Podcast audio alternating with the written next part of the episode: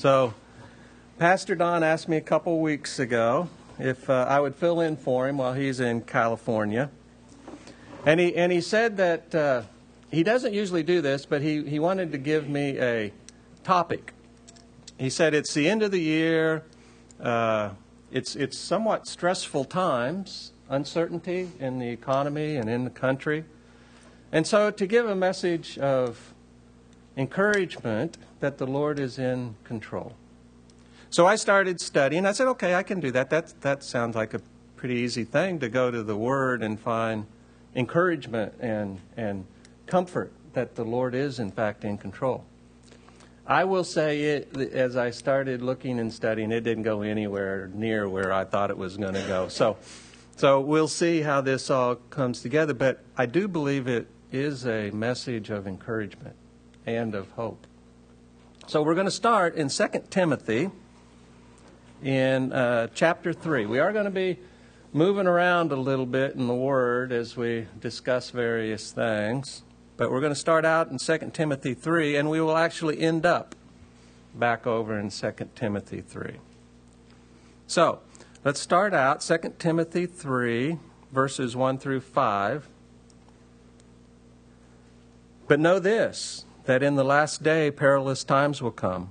For men will be lovers of themselves, lovers of, lovers of money, boasters, proud, blasphemies, disobedient to parents, unthankful, unholy, unloving, unforgiving, slanderers, without self control, br- brutal, despisers of good, traitors, headstrong, haughty, lovers of pleasure rather than lovers of God, having a form of godliness but denying its power. Now, how that for a message of hope and encouragement. But the fact is, we do live in what we may think of as perilous times. And I think we could go to the newspaper probably over the next couple of weeks and we could find examples in the world of all of those things of men being deceivers and lovers of self and lovers of pleasure and et cetera, et cetera, et cetera.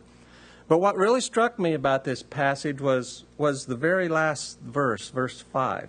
Having a form of godliness, but denying its power. And I think, how does all those things that we just read, that doesn't sound much like a form of godliness to me.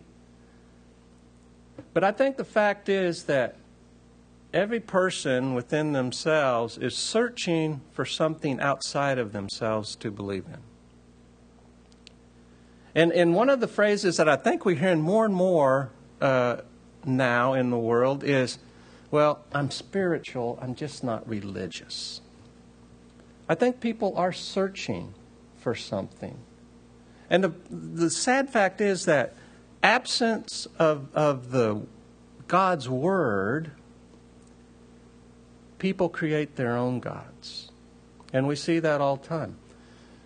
We see it in, in the New Age movement. We see it in the meditation, where they think that they can find within themselves the answer if they just commune with nature or, or think about it or seek their own truth. And even nations, we, we see nations, and, and certainly you, you look at the Muslim world, more and more nations are now identifying themselves with uh, the Muslim faith. And, and nations begin to take on aspects of the God that they create and the religion that they embrace. In our country, we like to say that we are a Christian nation. We have in God we trust on our money. And we say under God in the Pledge of Allegiance. Our Congress opens with prayer. And boy, I sure hope they do it today.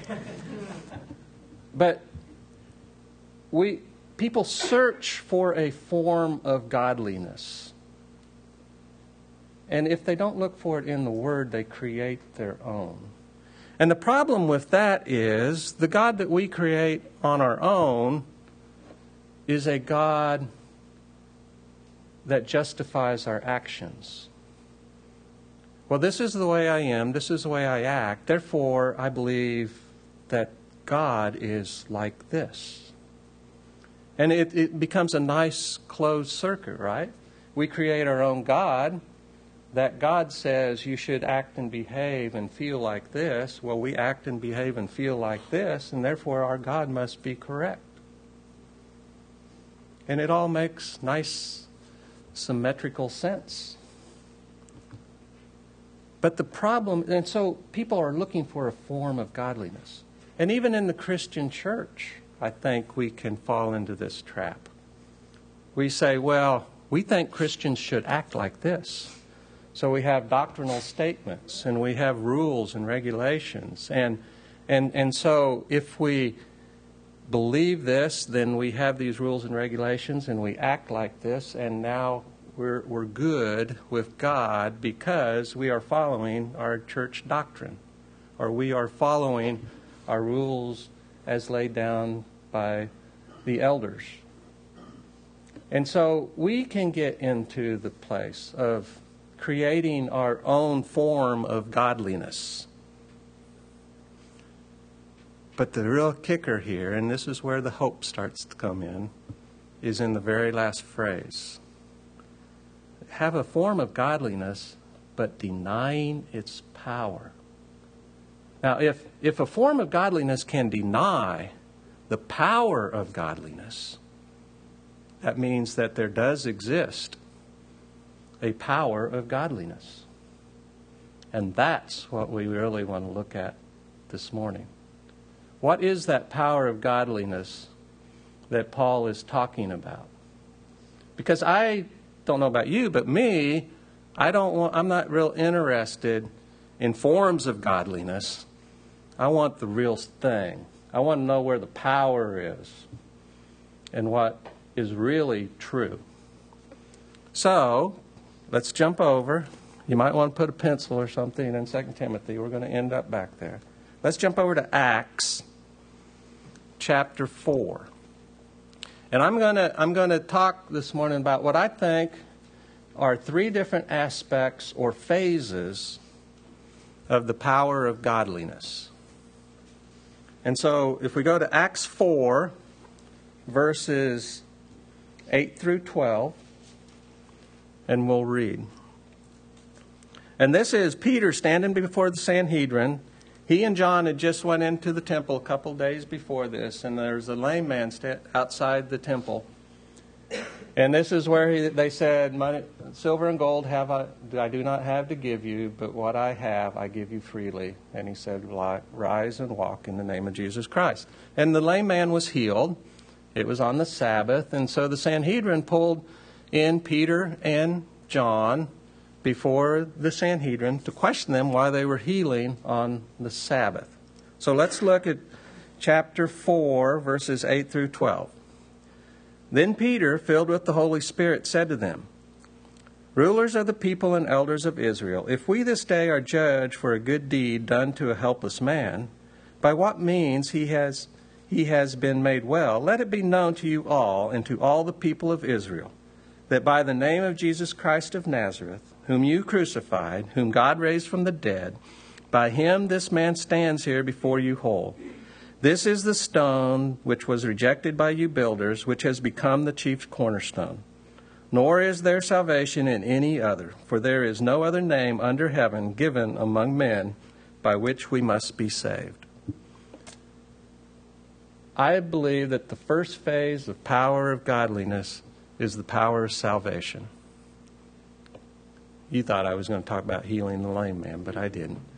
It's the power of salvation. There is no other name under heaven by which men must be saved, and that is the name of Jesus Christ. And think about that. This is real power because we are created beings out of dust. In Adam, we all fell. We all are sinful. We cannot stand before a holy God. We cannot come into the holy presence. We are not worthy of anything except condemnation. And yet, through the blood of Jesus Christ, God has made us heirs to the kingdom. We are His sons. Talk about rags to riches. We are nothing. And yet, through His mercy and grace, and the work of Jesus Christ on the cross, we are heirs to the kingdom of God. And not just the little God, but the God of the universe, the creator of all things.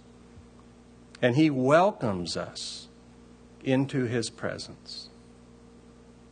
That, I contend, is power of godliness.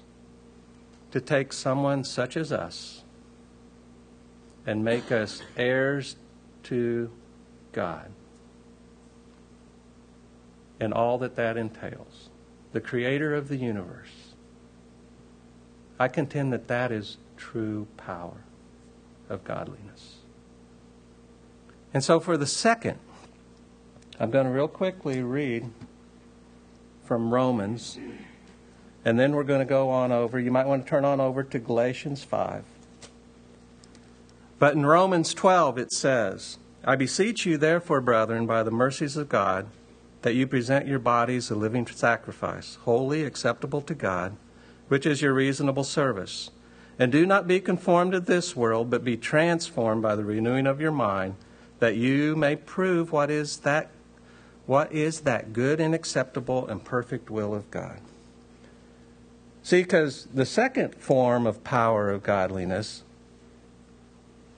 God doesn't just want to save us. And, and I think there's, I think some churches, they think that if, if they can get people to come forward, if they can get them to profess in Christ, then, then that's good, right? Got your tickets stamped, you're going to heaven, all's good. Now just wait till you die and then you'll go to heaven. But that is denying, I believe, the second phase of power that God wants to see manifest in your life and in my life. And that is the power of transformation of us into a godly image. Because when you get saved, God comes in and His Spirit dwells in us. But this old fleshly desires, the old fleshly wants, they don't just automatically disappear. You have to be transformed. You have to be changed. You have to put aside the old life, the old desires, and be transformed into what God wants you to be. And man is made up of three parts. We're made up of a body, a mind, and a spirit. And at the point of salvation, God's Spirit comes in and He communes with our spirit. Our spirit is quickened, it is made alive by the act of God's mercy and grace and salvation in our lives. But we're still in this bodily, uh, vessel here. And we're still surrounded by the world that has all those things that we just read about back in 2 Timothy. And those things are fighting for our time. And that's what we're going to read about in Galatians. Galatians 5, 16 through 24. So, Galatians 5:16. I say then, walk in the spirit, and you shall not fulfill the lust of the flesh. For the flesh lusts against the spirit, and the spirit against the flesh, and these are contrary to one another, so that you do not do the things that you wish. But if you are led by the spirit, you are not under the law. Now the works of the flesh are evident, which are adultery, fornication, uncleanliness, lewdness, idolatry, sorcery, hatred, contentions, jealousies, outburst of wrath, selfish ambition, dissensions, heresies, envy, murders, drunkenness, revelries, and the like, of which I tell you beforehand, just as I also told you in times past, that those who practice such things will not inherit the kingdom of God. But the fruit of the Spirit is love joy, peace, long suffering, kindness, goodness, faithfulness, gentleness, self control. Against such things there's no law. And those who are Christ have crucified the flesh with its passions and desires. If we walk in the Spirit, if we live in the Spirit, let us also walk in the Spirit. So salvation is just the start. God now wants to transform us into His liking to take us from that long list of, of nasty things to that list of godly qualities. And we saw back in Romans 12 that that process is done through the renewing of our mind. As I said, we're made up of body, mind, and spirit. At salvation, our spirit is quickened, God's spirit joins with us, But our body is still pulling us into this world and pulling us back to all those things that we want so much in the world. But our mind has a choice.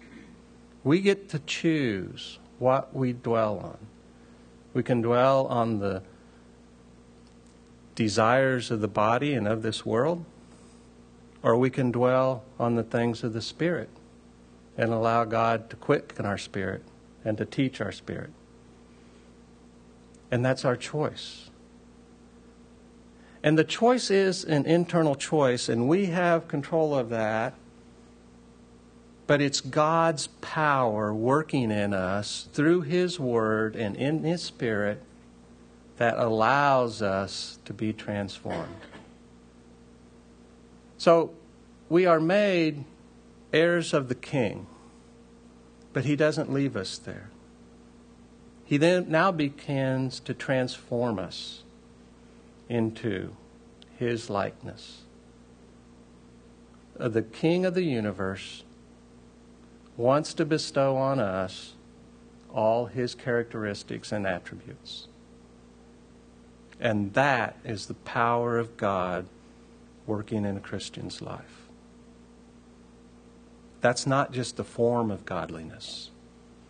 That isn't rules and regulations and doctrines that you just go by rote and we follow those because that's what we're supposed to do. It's a transformation of our character. It's a transformation of our spirit. It becomes who we are. We are made into His image and into His likeness. And that's power of God in our lives. So, let's jump over now to the third form of power, and that is 1 Corinthians 15. 1 Corinthians 15, verse 35. So we've seen two forms or phases of power of God working in our lives the power of salvation, the power of sanctification, which is a word that basically just means when you are being sanctified by God, you are being transformed into His image. And now let's look at the third form of power that will be manifested in the Christian's life. 1 Corinthians 15, verses 35, and we're going to read quite a ways over to 54. 35 through 54. But someone will say, How are the dead raised up? And with what body do they come? Foolish one, what you sow is not made alive unless it dies. And what you sow, you do not sow that body that shall be, but mere grain, perhaps wheat or some other grain. But God gives it a body as He pleases, and to each seed its own body. All flesh is not the same flesh. But there is one kind of flesh of men, another flesh of animals, another of fish, and another of birds. There are also celest- celestial bodies and terrestrial bodies. But the glory of the celestial is one, and the glory of terrestrial is another. There is one glory of the sun, another glory of the moon, another glory of the stars for one star differs from another star in glory. So also is the resurrection of the dead. The body is sown in corruption, it is raised in incorruption. It is sown in dishonor, it is raised in honor.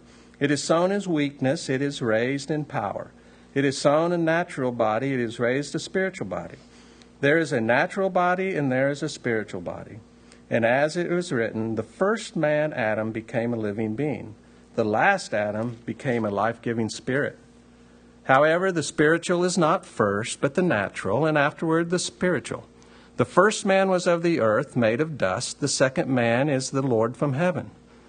As was the man of dust, so also are those who are made of dust.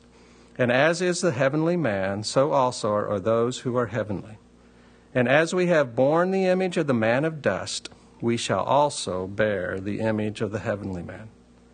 Now, this I say to you, brethren that flesh and blood cannot inherit the kingdom of God, nor does corruption inherit incorruption. Behold, I tell you a mystery. We shall not all sleep, but we shall all be changed in the moment, in the twinkling of an eye, at the last trumpet. For the trumpet will sound, and the dead will be raised incorruptible, and we shall be changed. For this corruptible for this corruptible must put on incorruptible, and this mortal mortal must be put on immortality. So when this corruptible has put on incorruption, and this mortal has put on immortality, then shall be brought to pass the saying that is written, Death is swallowed up in victory. And I say that's the final form of power that will be manifest in a Christian's life. And that is the power of glorification. We started out as dust. We started out as created beings. Through the gift of salvation, God made us heirs to the throne. He then came in and He sent His Spirit to teach us, to guide us in the Word, to transform us into His being here on earth, to be His messengers, to be His disciples, to be his ambassadors here on earth. And we are being changed into his likeness. And then, when all is said and done, in the last day, we will be raised incorruptible.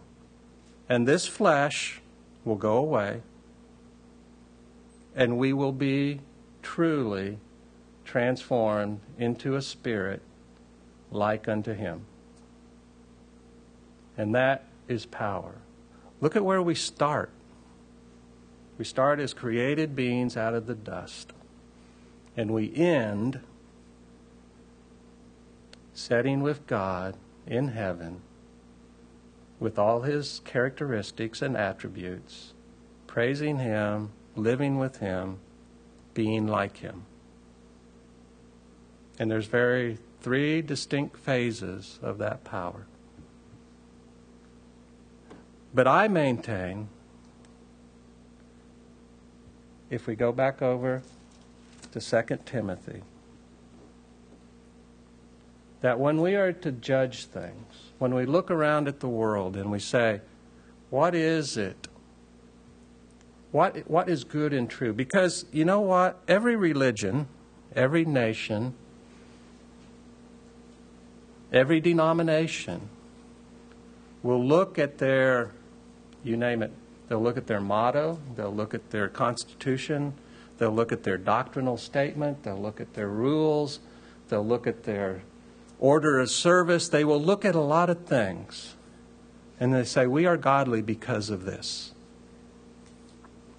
But I think what we need to look at is is that a form of godliness?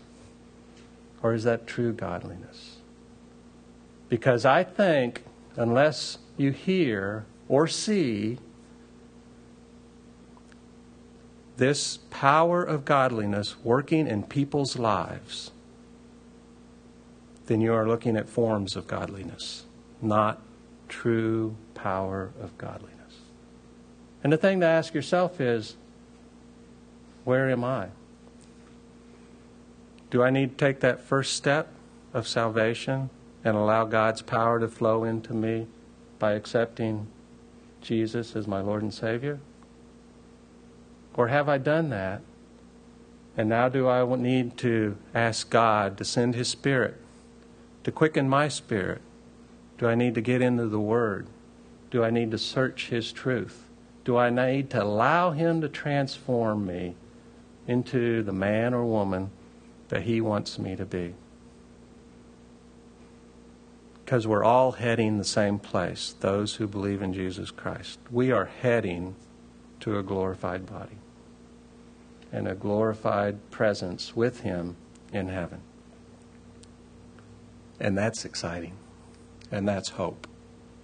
So when you look around at the world and you wonder, are they going to be able to, to get it together today or tomorrow and, and, and pass bills that will allow that will keep our tax rates from going up and keep the government running and et cetera, et cetera. And, and you wonder, what, what about North Korea and Iran and, and their nuclear ambitions and their, their rocketry and, and what's that going to do to the world? And you look at the, the, the Muslim Spring and, and the uh, countries that are moving to more and more fundamentalist Muslim and you look at the pressure that Israel is under And these really are perilous times. At least they look like it to me. But all those things are outside of us. The power of God, I guess where I, what I want to say to you is the power of God. Many people would say, if you really want to experience the power of God, you gotta you gotta you gotta come together and maybe twice a month we have a name it and claim it, you know, uh, session, or or you you, you pray over and, and you and, and your your finances will will miraculously uh, come about and be in good order and and these blessings will pour into your life. But I contend that the power of godliness and the power of God is an internal working, not an external. And what that allows us to do is these are perilous times. I can't say that your finances are going to be wonderful this coming year. I can't say that there may not be tragedy hit any one of our families. And I pray that's not true. But in that the power of God is manifest internally. The power of salvation is a quickening of your spirit inside you. The power of sanctification is a quickening of your spirit and a growth of your spirit within you. Glorification will be a process that takes place. This body will be gone and it will be a spirit transformation. It's not external. The power of God is internal. And so your hope is not in those things your eyes see around you. It is in what God is doing inside of you. And maybe we can get to the point that Paul got to, where he says, I've known plenty and I've known famine. I have known shipwrecks and beatings, and yet I have learned to be content because of what was inside him. So, I'd like to close in 2 Timothy chapter 3 again. We're back where we started. I want to read verses 10 through 17. 2 Timothy 3 10 through 17. But you have carefully followed my doctrine, manner of life, purpose, faith, long suffering, love, perseverance, persecutions, afflictions, which happened to me at Antioch, at Iconium, and at Lystra. What persecutions I endured.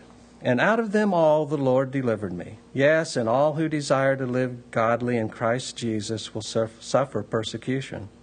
But evil men and impostors will grow worse and worse, deceiving and being deceived. But you must continue in the things which you have learned and been assured of knowing from whom you have learned them, and that from childhood you have known the Holy Scriptures, which are able to make you wise for salvation through faith which is in Christ Jesus. All Scripture is given by inspiration of God and is profitable for doctrine, for reproof, for correction, for instruction in righteousness, that the man of God may be complete, thoroughly equipped for every good work. So, you want to see hope? You want to see the power of God manifest in your life? Get in the Word and open yourself to the Spirit. Let Him quicken your spirit, let Him teach you, and let Him transform you. And if you are here and you have not taken that first step to allow the power of God to work in your life of salvation, then catch any one of the men here this morning, and we'll be happy to pray with you. I hope this has been a message of hope. But I can also say is don't look at the world around you for your hope. Don't look at Congress for your hope. Don't look at uh, the economic times for your hope. Look to the power of God. And there's your hope. And it is a glorious hope and there will be nothing that will stand against it. If I can get you all to Stand, please, we'll close in prayer.